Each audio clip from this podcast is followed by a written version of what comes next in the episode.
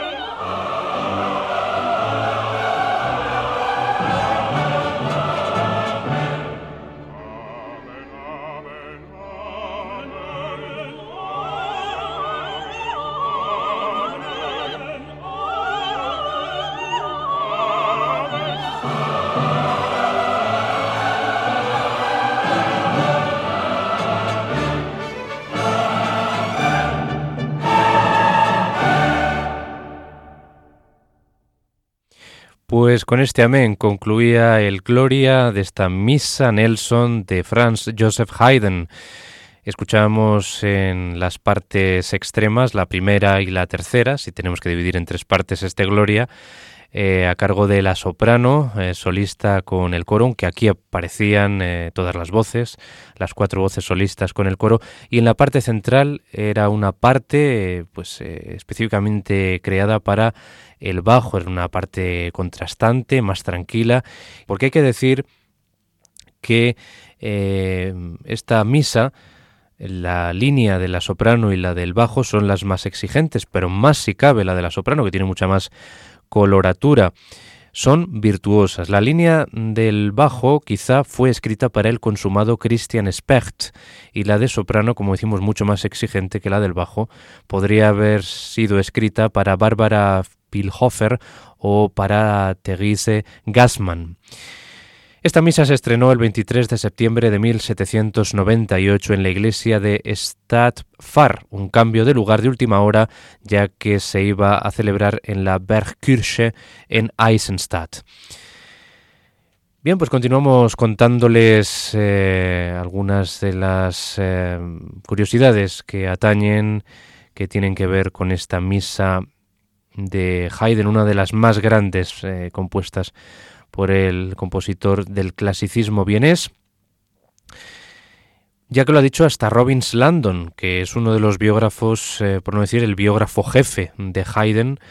al igual que el de Mozart, eh, que ha dicho que esta misa es posiblemente la composición más grande de todo Haydn, no solamente en el terreno litúrgico, ¿no? sino en general, eh, en su producción musical.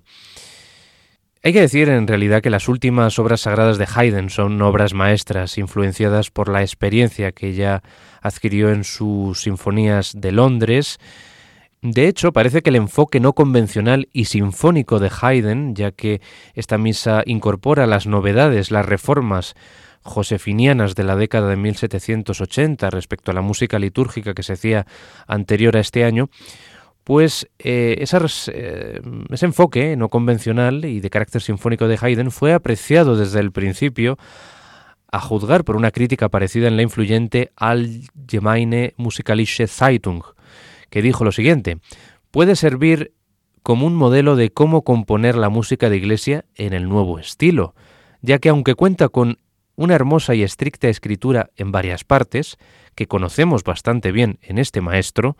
y lo recorre una escritura vocal de una sensibilidad tranquila y silenciosa, todo se adapta al lugar y a la solemnidad para los que la obra ha sido destinada. Bueno, esta ha sido una de esas críticas que aparecieron en este mm, periódico, en este, esta publicación periódica de la época, y ahora es tiempo para escuchar el credo, el credo estructurado en tres partes también en sus secciones Credo in unum deum, et incarnatus est y et resurrexit.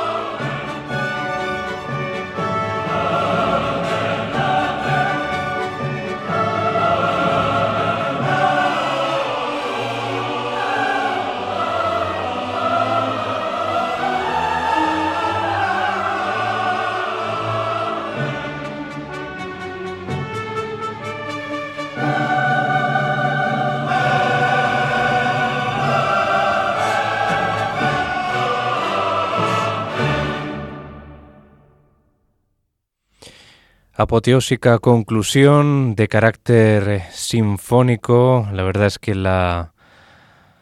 eh, influencia de las sinfonías de Londres es eh, patente y evidente en esta misa de Angustis, la misa Nelson de Haydn. Así concluía su credo, estructurado como suele ser habitual en este tipo de misas, en tres partes, credo in unum deum, et incarnatus est y et resurrexit.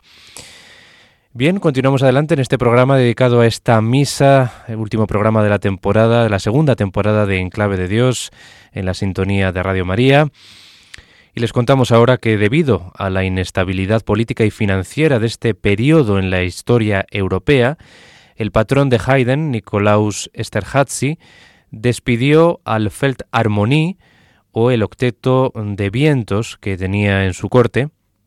poco antes de que Haydn escribiera esta misa en Angustis, ya que era eh, todos los años eh, costumbre eh, celebrar el cumpleaños de la consorte con una nueva composición, ya que Haydn era el maestro de capilla de la familia Esterházy y le era encomendada la composición de toda la música litúrgica y cada año para el cumpleaños de la princesa pues será requerido eh, que escribiera una misa diferente. Haydn, por lo tanto, eh, ya que despidió a ese octeto de vientos, el príncipe se quedó con una orquesta oscura compuesta de cuerdas, trompetas, timbales y órganos, nada de viento madera.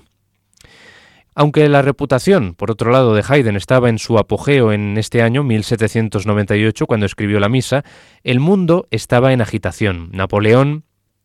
ya les habíamos adelantado antes, eh, estaba en plena campaña bélica, en campaña europea,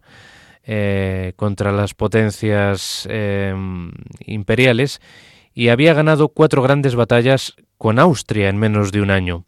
El año anterior, a principios de 1797, sus ejércitos habían cruzado los Alpes y amenazado la propia Viena. En mayo de 1798, año en el que nos encontramos, Napoleón invadió Egipto para destruir las rutas comerciales de Gran Bretaña hacia el este. El verano de este año 98 fue, por tanto, un tiempo aterrador para Austria y cuando Haydn terminó esta misa, su propio título en el catálogo de sus obras fue el de Misa en Angustis, misa eh, por los tiempos de angustia en los que se encontraba la nación en aquel momento y toda Europa por esas campañas bélicas de Napoleón. Lo que Haydn no sabía cuando escribió la misa, pero que eh, él y su audiencia oyeron, fue que el 1 de agosto Napoleón había recibido una impresionante derrota en la batalla del Nilo por las fuerzas británicas encabezadas por el inexpugnable almirante Horatio Nelson.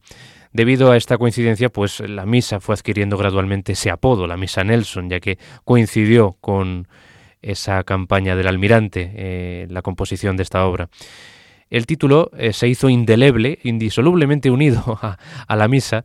eh, ya que en 1800 les dijimos antes que Lord Nelson mismo visitó el Palacio Esterházy acompañado de su señora Lady Hamilton y pudo haber escuchado allí in situ esta misa para eh, el honor de, la princesa Esterházy. Y bueno, pues vamos a llegar al momento, digamos, más curioso de, toda esta composición, como es el Benedictus, mm, precedido por el Sanctus, obviamente. Y en el Benedictus, antes de que concluya, hay una trompetería que se ejecuta en combinación con la línea coral que es muy interesante que escuchemos aparte antes de escuchar el número completo. Y que bueno, que digamos que es el carácter militar heroico que le da a esta misa in angustis, la misa Nelson. Vamos a escuchar ese detalle instrumental de trompetas, de trompetería, justamente antes del final del Benedictus.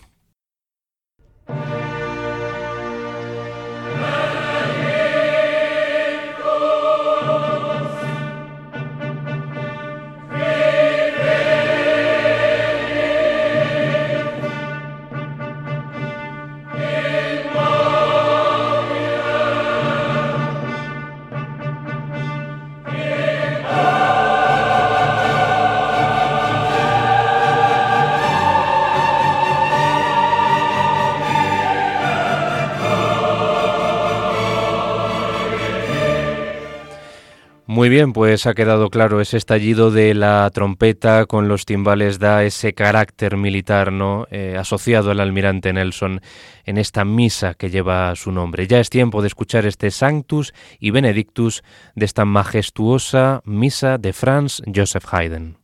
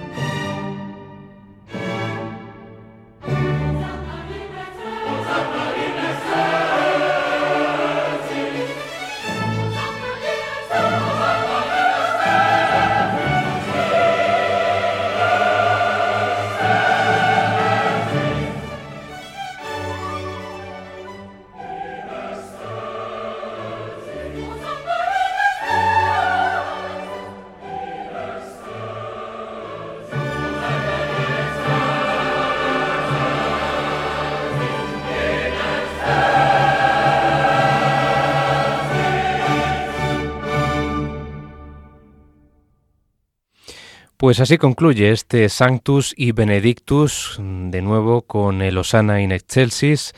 eh, del, del, Santus y con ese guiño al tema militar, ¿no? a la campaña bélica ¿no? de Nelson tan exitosa contra Napoleón antes de concluir este cuarto número de esta misa in Angustis, Misa Nelson.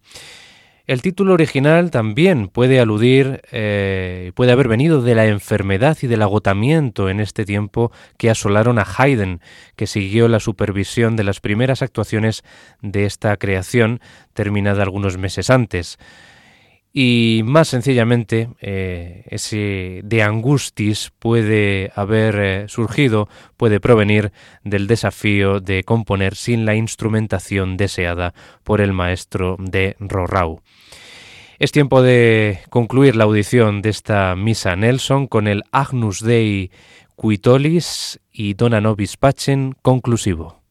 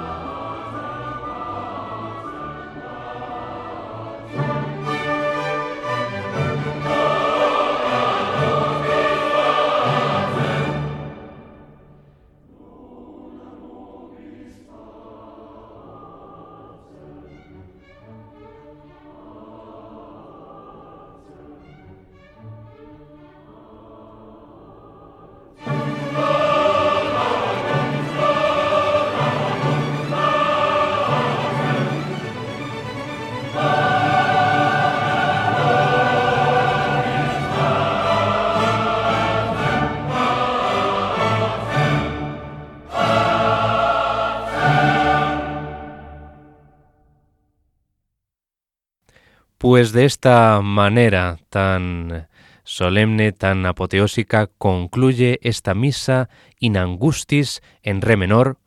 o misa Nelson, Hoboken 22, 11 de Franz Joseph Haydn que les hemos ofrecido completa, narrándoles las circunstancias de composición y las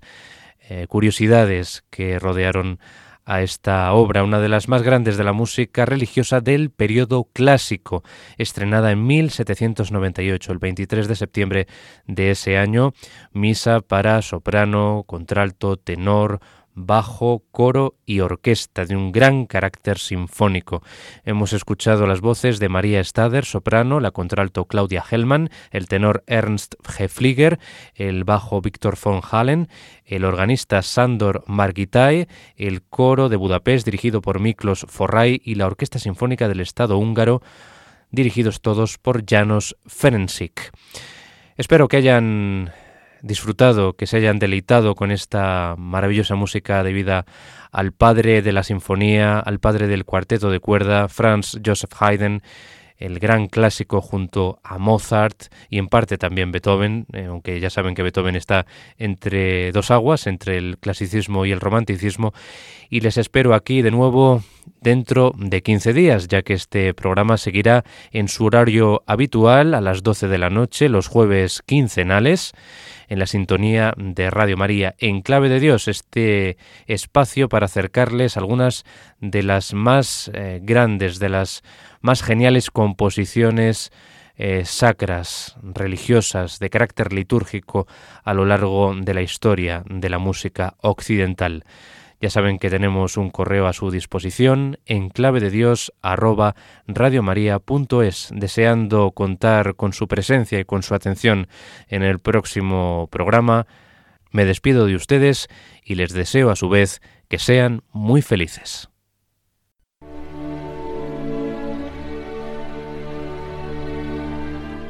Y así termina En Clave de Dios con Germán García Tomás.